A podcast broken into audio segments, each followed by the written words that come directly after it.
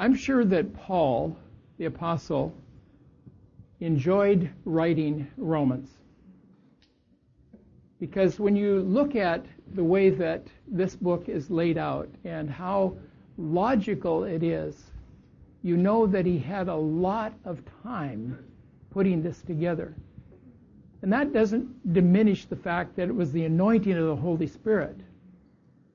Because many times when we're in situations where we are under pressure, we want we say, "Lord, get this pressure off of me." But you know what? We human beings need that pressure. You know, when we talked last year about Genesis, and what was the first thing, one of the first things that Adam and Eve experienced after they sinned against God, disobeyed Him, and eating that forbidden fruit? They were ashamed. they hid, but then the curse that came did not come from God on Adam, it came to the earth. His work, his habitat. That is what suffered. And his groaning, Paul, we'll, we'll hear about that from Paul. It's groaning for the redemption of the sons of men. Waiting for our redemption. The earth is. And that's what we brought on God's creation as mankind. And we see it heightening and heightening in intensity as we come close to the end of the age. And I think that's what we're experiencing worldwide. This is a global situation. And I don't think in the history of the earth we've ever had a global connection. We didn't even know that America existed for centuries and multi millennia. We didn't know it was there. And we didn't know in Europe that there was a China. And we didn't know that the world was round. We thought it was one flat pancake. So the Lord is showing us, I believe, there are signs that He is coming soon. And we need to prepare our hearts. And that's why I believe that God is calling us to get into the book of Romans. Because Paul could understand and write it clearly for us in plain English. No, I guess he used Greek. We're in chapter 5 and uh, verses 6 to 11.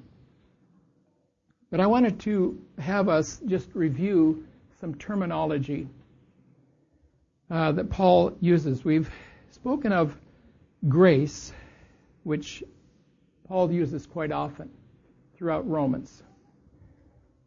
Grace is the unmerited favor of God toward man. Simple definition.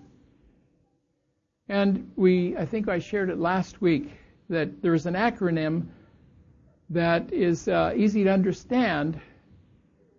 This is in English, by the way. I don't think it works in Japanese. But grace is God's riches at Christ's expense.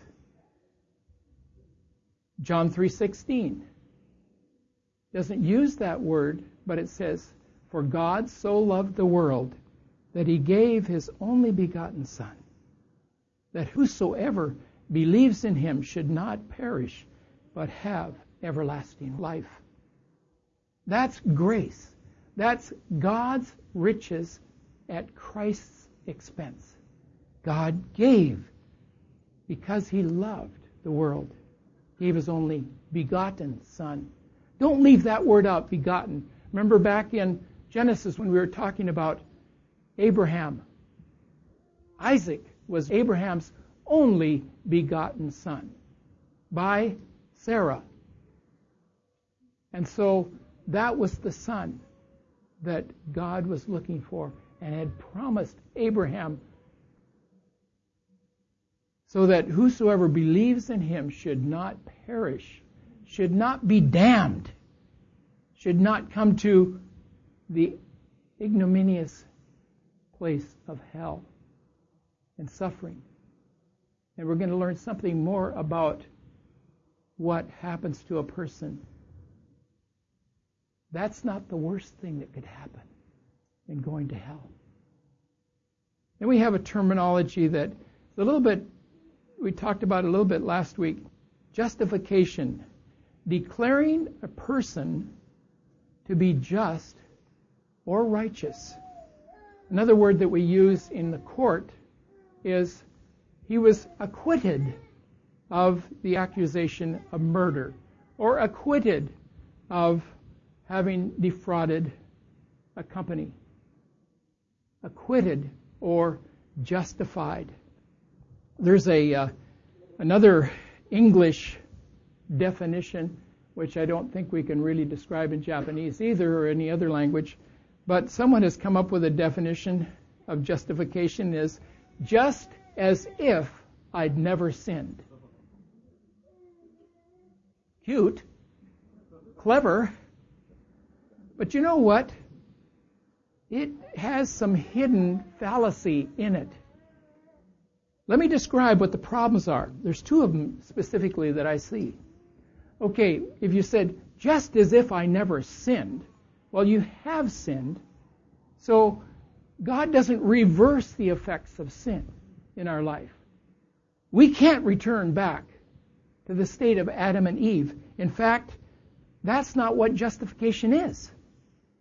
Justification is that you sinned and now you have been acquitted.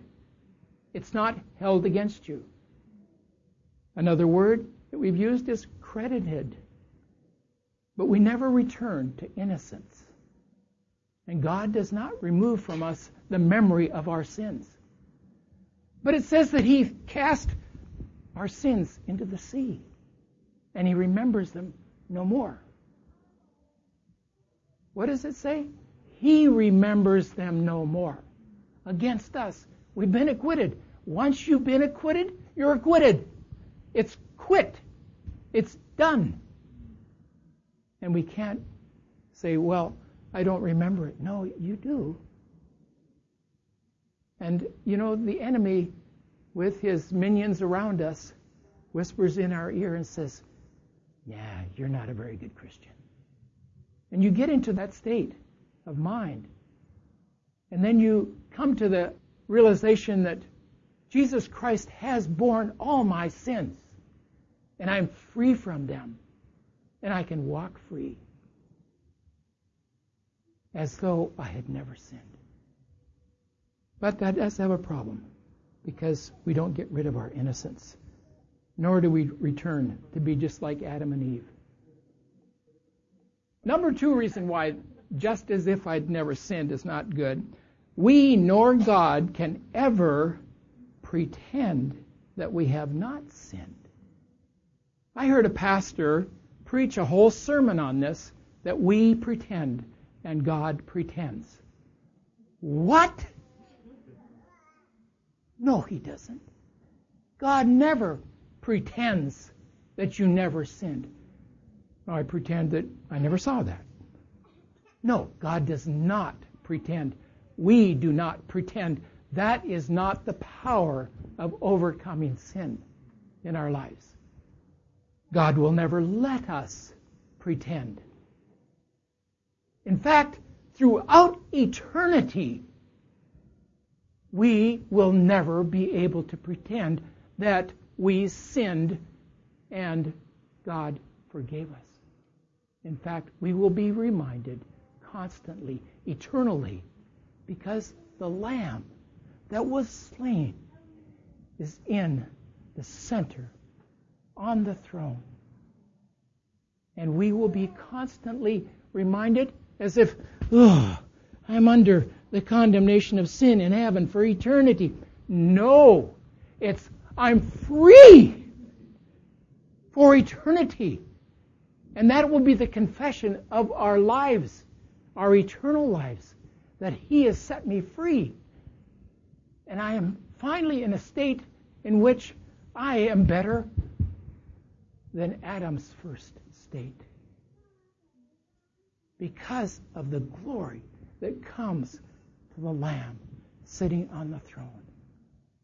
Bless his name forever, eternally. His grace, incredible grace. Well, I like to say instead of just as if I'd never sinned, just because of Jesus. I am just. I'm righteous because of Jesus. That's our testimony. That's our place. And we can begin saying that and understanding that right now before we go to heaven. We can practice that. We can understand it in our daily lives just because of Jesus. And so if the enemy is on your back or there's pressures that are facing you, just because of Jesus. Amen? Okay, then we have the word for the day. Reconciliation means restoration to favor from alienation, an alien. My card says that I'm an alien here in Japan. Restoration to favor from alienation. I wish I was a Japanese. I wouldn't feel so alienated. To reconcile a broken relationship. See, this is a little bit different than I don't have a broken relationship with the Japanese other than the fact that I wasn't born here or born of a Japanese father or mother. But as far as God is concerned in our relationship, we have a broken relationship with Him. And that broken relationship needs to be reconciled. There needs to be a coming together. And that's what Marindra did last night. He understood he was far away. And he even said that. I, I feel like God is far away. And so, after we prayed and we talked, he understood what the gospel is, what the good news is, that he's been brought near. And so he was able to stand right here, probably exact same spot here, saying to everybody that was there, that he had prayed, confessed his sins. He was reconciled. Romans 5:1 says, "Therefore, having been justified by faith, we have peace with God through our Lord Jesus Christ." That's reconciliation. Peace with God. Remember when the, the uh, angels came and the shepherds were out on the field? What was it that they declared? peace on earth and goodwill toward men. That was God's peace pact. Unto you a son is born, and the government will be on his shoulders, and his name shall be called Wonderful Counselor, Mighty God, the Everlasting Father, the Prince of Peace, peace, peace. God makes that for us. That's reconciliation. We have peace. You know, in the offering, I prayed that we're not offering appeasement to God. And you know, the one word that we really didn't put up on the screen much is a, a, a word that we have borrowed from idol worship and it was the word propitiation. Well, that was one of the reasons why I didn't put it up there. But another reason is propitiation actually means to appease the gods, to make them happy with us, to make an offering that they won't get angry at me. Well, yeah, that comes close to what we're talking about. But it's not us bringing that on our basis but it's on his basis. And that is why he was so hard on Cain. Remember Cain in Genesis that we talked about last year? And many people say, well, why was God so hard on Cain when he blessed Abel? God was showing favoritism. Why was God showing favoritism? Because Abel brought what God had required and shown, which was an animal who was slain, and I think it was a lamb, and that is what God clothed Adam and Eve. And we have the kanji gi, which shows the lamb up over me. Come on, folks, we can't get away from this. Sorry about that.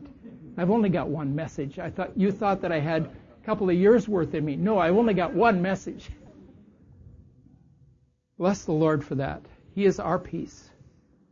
Jesus is our peace through our Lord Jesus Christ. Okay, let's read this. For while we were still helpless, at the right time, Christ died for the ungodly. And then parenthetically, for rarely will anyone die for a righteous person, though for a good person, perhaps someone might possibly dare to die. But God demonstrates his own love for us in that while we were still sinners, Christ died for us. Much more then, because we have now been declared righteous by his blood, we will be saved through him from God's wrath. For if while we were enemies, we were reconciled, there was peace, to God through the death of his Son, how much more, since we have been reconciled, will we be saved by his life? Talk about that later. Not only this, but we also rejoice in God through our Lord Jesus Christ, through whom we have now received this reconciliation. Okay, let's dig into this. Romans 5, 6 to 11. Point B. While we were still helpless. While we were still helpless. It says that actually God gave his son as a sacrifice before the founding of the world. So long before man even sinned, God had looked ahead and seen that we needed a Savior, that we were absolutely helpless.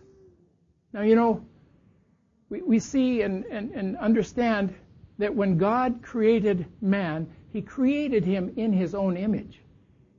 And we bear that God likeness in us as human beings by the nature of who we are, a triune being, body, soul, and spirit. We are like God in that way, but not God. But while we were still helpless, and Adam and Eve were helpless, they needed a Savior, and they didn't know it. And God had put one, one stipulation on their lives do not eat from this tree, lest you die. And that has been the bane, the sorrow of man ever since. And we reap what we sow. And that is the condition that we have entered into as the human race. But God is not the kind of God will forget them and wipe them out. No, He is a God of mercy. He's a God of love. He's a God who cares about His creation. He loved Adam and Eve. Remember my picture God reaching down and forming Adam out of the dust of the earth, looking into this person and blowing into his nostrils the breath of life. And Adam became a living being. And what was the picture? What's in our image? Of Adam opening his eyes. What does he see? The face of God. He sees the face of God. Eye to eye contact with God. And not so long afterwards, at least in the text, a couple of chapters in Genesis, And Adam is hiding his eyes from God. For while we were still helpless. You know, God gets a real bad rap. We need to stick up for God. When natural disasters happen, did you feel the earthquake this morning? I was just putting the last little notes on my uh, sermon here, and uh, the earthquake started, and Katie said, "Honey," and I kept working. I didn't say anything. Honey, it went on. I think there was two shocks it went through. What do we call natural disasters? Act of God. Kumamoto was an act of God. Why does he get the rap for it? Why does he, maybe you don't know what rap means. It means he gets assigned the crime or the accusation, the blame. It's an act of God, an earthquake. That's what, it's just the, actually that word is so that the insurance company can get off of having to pay you for your broken down house or your broken car. Or we even say this when we avoid an accident of some kind, or somebody else does, oh, you were lucky. So I won the lottery? That's not the way things happen. You know, the world needs a Savior. We need someone because we are helpless. We're not only hopeless, we're helpless. And we need a Savior. We're looking for a Savior. That's what we're doing in the United States right now, by the way. When you look at the TV screen or the internet, just say, America is seeking a Savior. And pray for us.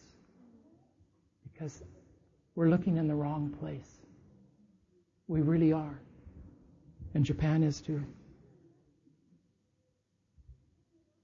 You know, in the New Testament, when we start reading some of the stories in Matthew and Luke and uh, Mark, there was evidences in the New Testament that something was of that day, something was building in the known world in the Roman world.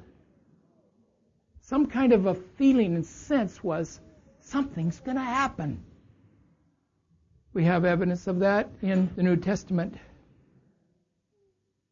Some shepherds were out on the field just taking care of their sheep. And all of a sudden, angels announcing. And those shepherds knew where to find the babe. The only evidence they had was the swaddling clothes, the wrappings around this baby. And they knew exactly where that baby was. Come back here at Christmas we'll talk about it again.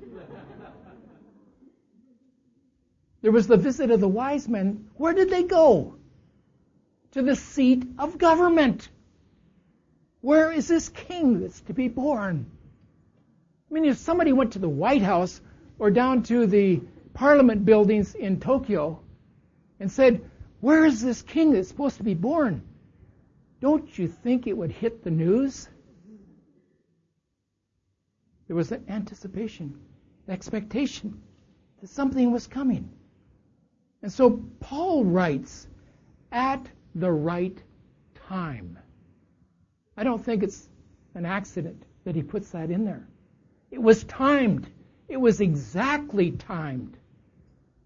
Ironically, or maybe not ironically, coincidentally. No, not even coincidentally. By plan, what do we call this year? Not, not in Japan, but what do we call in most of the parts of the world? What is the name of this year? 2016. 2016. The numbers are off a little bit, but it's after Jesus' death. It's counted from the time of Jesus till now. at the right time.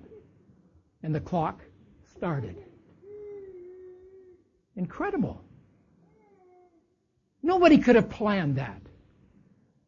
That wasn't planned. And here we are with 2016, counting off. It's been 2,000 and some years since Jesus came. We don't know exactly, but it is the right time. And then there was Simeon and Anna at the temple. The temple was mobbed with people coming to this Passover. And these two people in particular recognized, were moved to pick out this baby to be dedicated in the temple. And then John the Baptist came at the right time. There was one who comes after me, John the Baptist says. And then the disciples who heard about Jesus, Philip found Nathanael and said, We've found him of whom Moses in the law and also the prophets wrote. So there was an expectation. It was the right time. Paul wrote, writes in Galatians 4 4, But when the fullness of time had come, God sent forth his son, born of a woman, at the right time.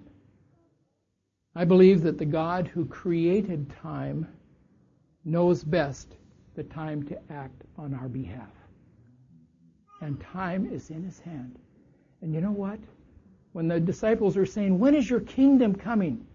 When are you coming? And Jesus says, Not even the, the Son.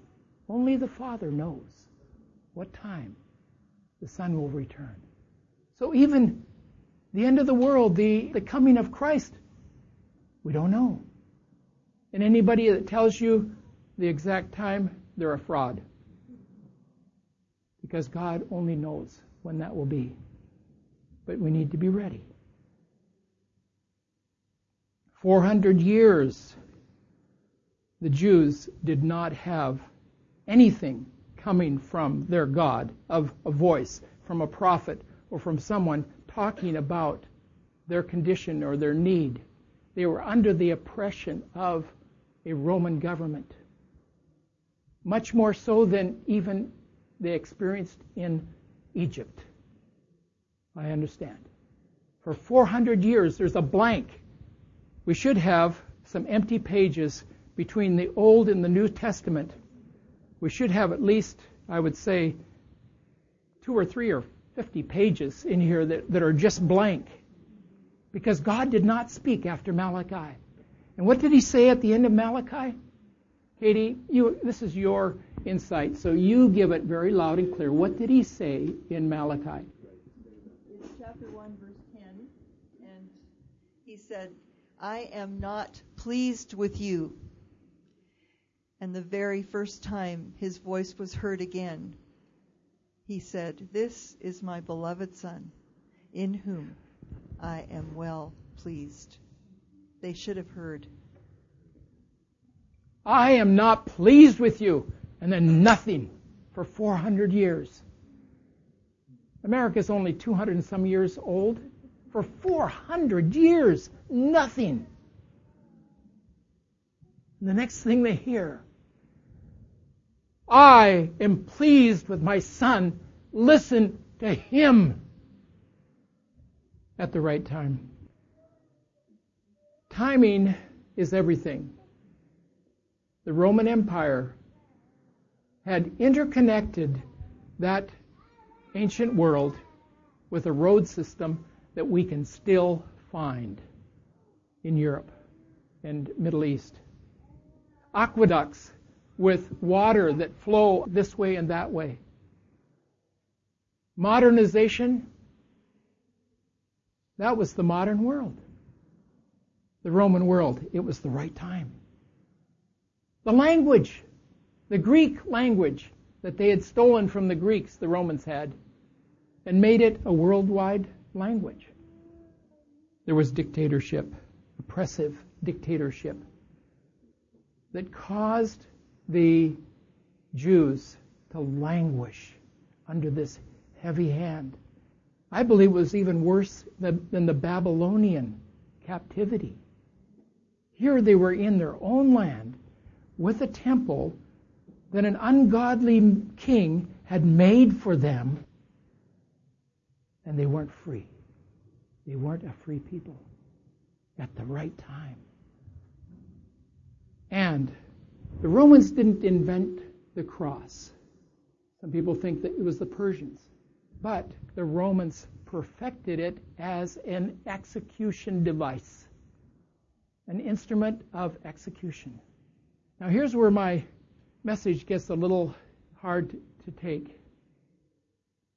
The cross is an execution system. And my wife's got several crosses. One? One. One cross, okay.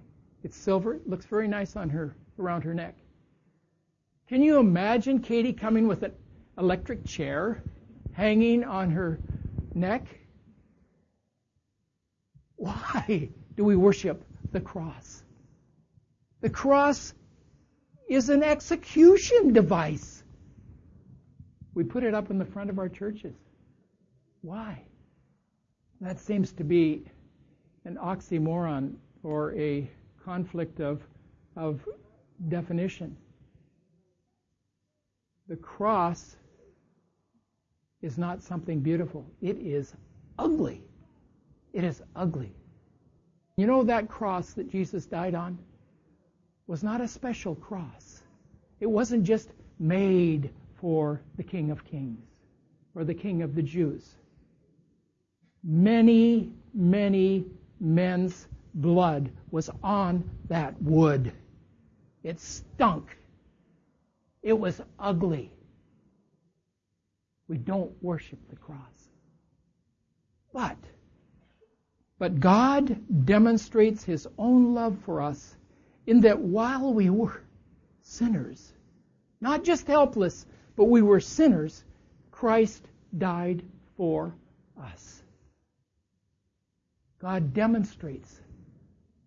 In the United States, and probably in Japan, they don't kill somebody right in the center of the Ginza. They don't execute them there. Do they? We don't do that in America either. We don't like the cross. We don't like execution. But the Romans loved it. They loved it. It meant they had power over the people.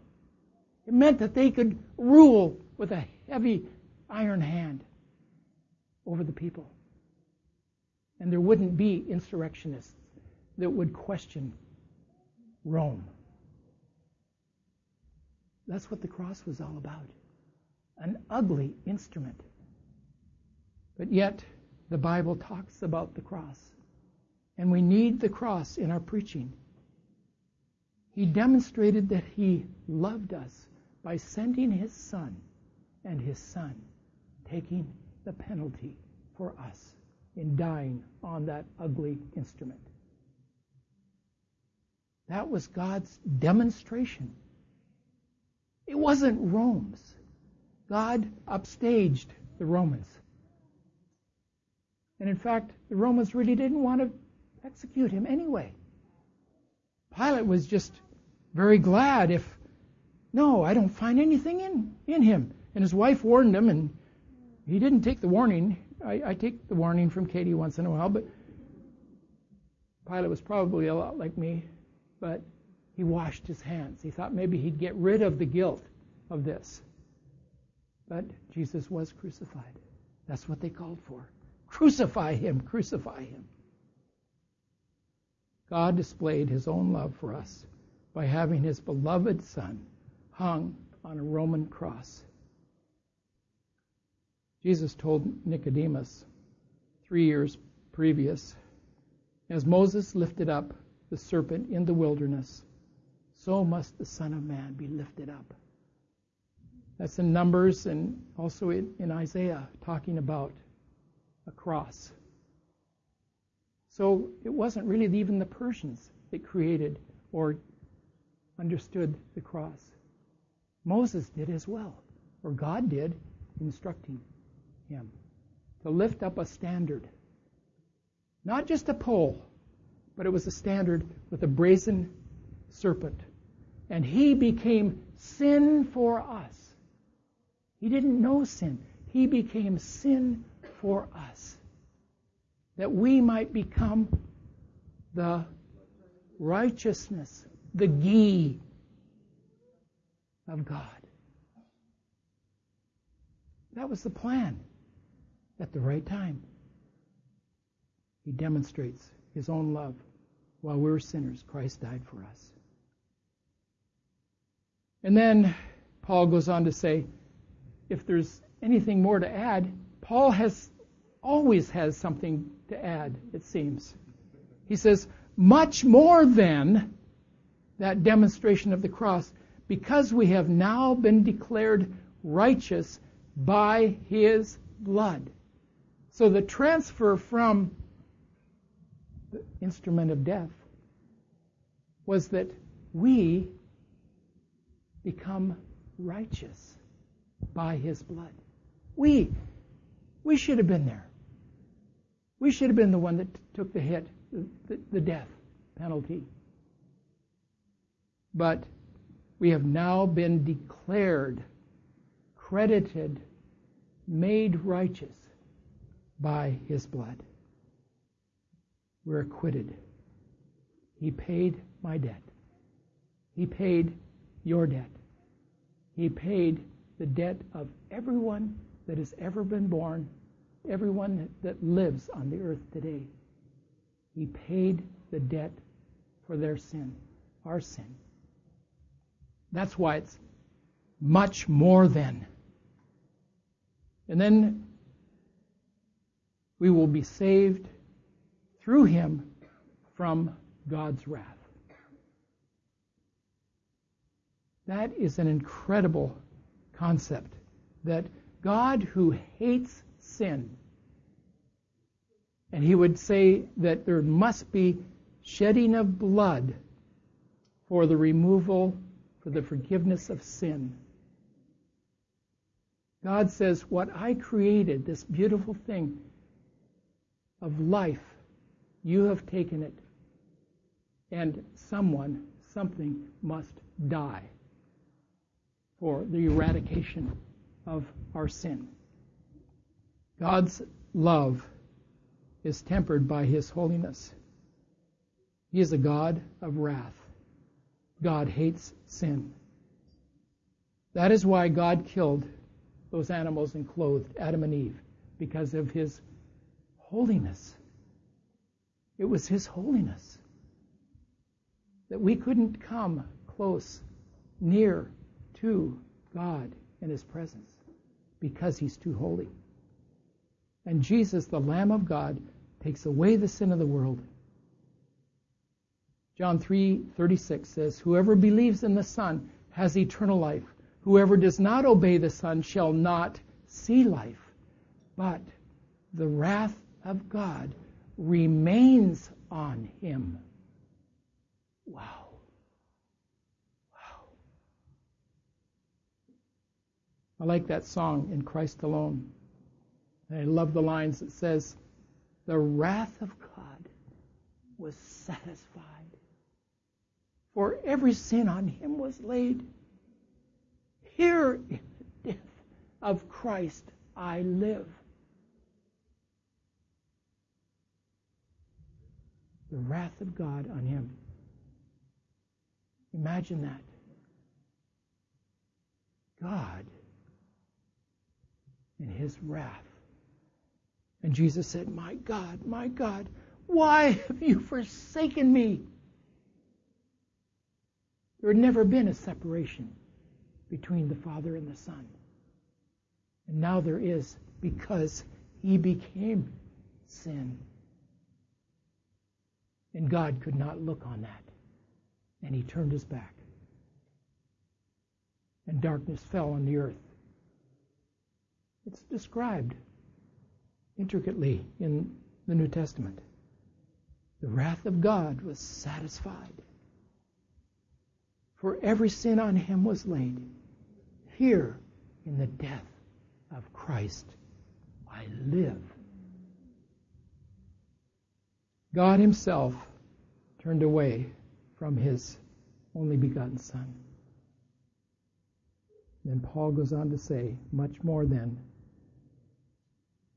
For while we were enemies, we were reconciled to God through the death of His Son. Paul is just hammering this, hammering this point, and doesn't want us to forget this. And I don't want you to forget this either. He's just coming at it, coming at it. Paul, give up. Tell me about the love of God. That was demonstrated. It is the love of God that he would die for my sin and yours. For while we were enemies, we were reconciled to God through the death of his son.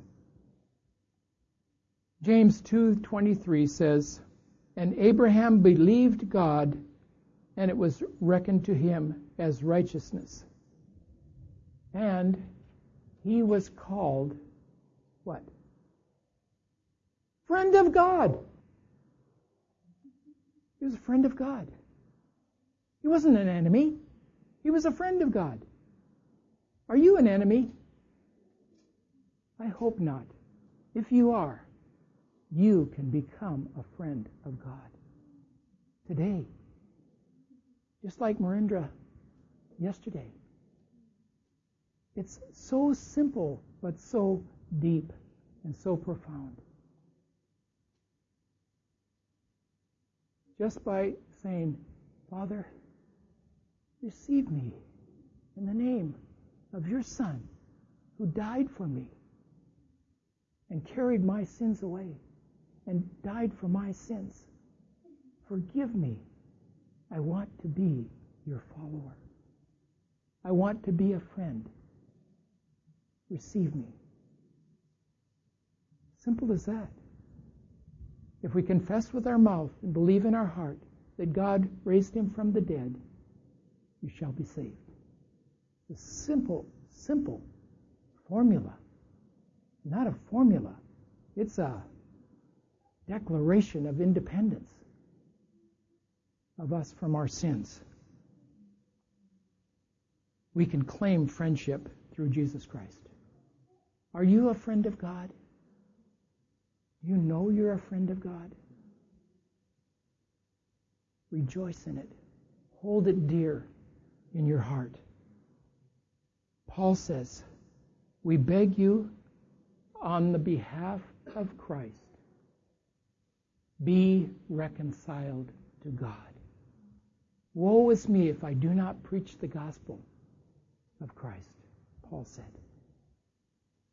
He is worthy of our praise. Why? Because he gives spoils us with all kinds of good things? No. Not on your life. But he loves us by demonstrating his love through the death of his son. And so, much more than, he says it again right at the end of his points. How much more, since we have been reconciled, will we be saved by his life? And it's the resurrection life of Jesus Christ that we live in today. We look back at the cross, but we look back at also his resurrection. And the resurrection should be more celebrated than Christmas.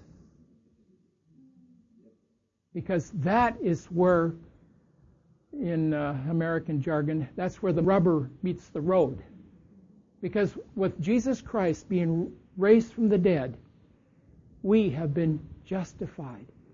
We have been put on a place of we are special in receiving the resurrected Christ and understanding that He's living in me now by the Holy Spirit.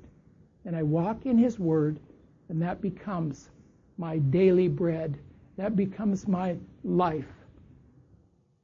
That's who we are as Christians. And then finally, he says in verse 11, not only this, but we also rejoice in God through our Lord Jesus Christ. We have been brought close to God. We're friends of God. We've been, as we said last week, we have access to God. It doesn't matter where you are. You have instant access to God because you're a friend of God, because you've been reconciled, you've been brought into his family, and you live because he lives, through whom we have now received this reconciliation.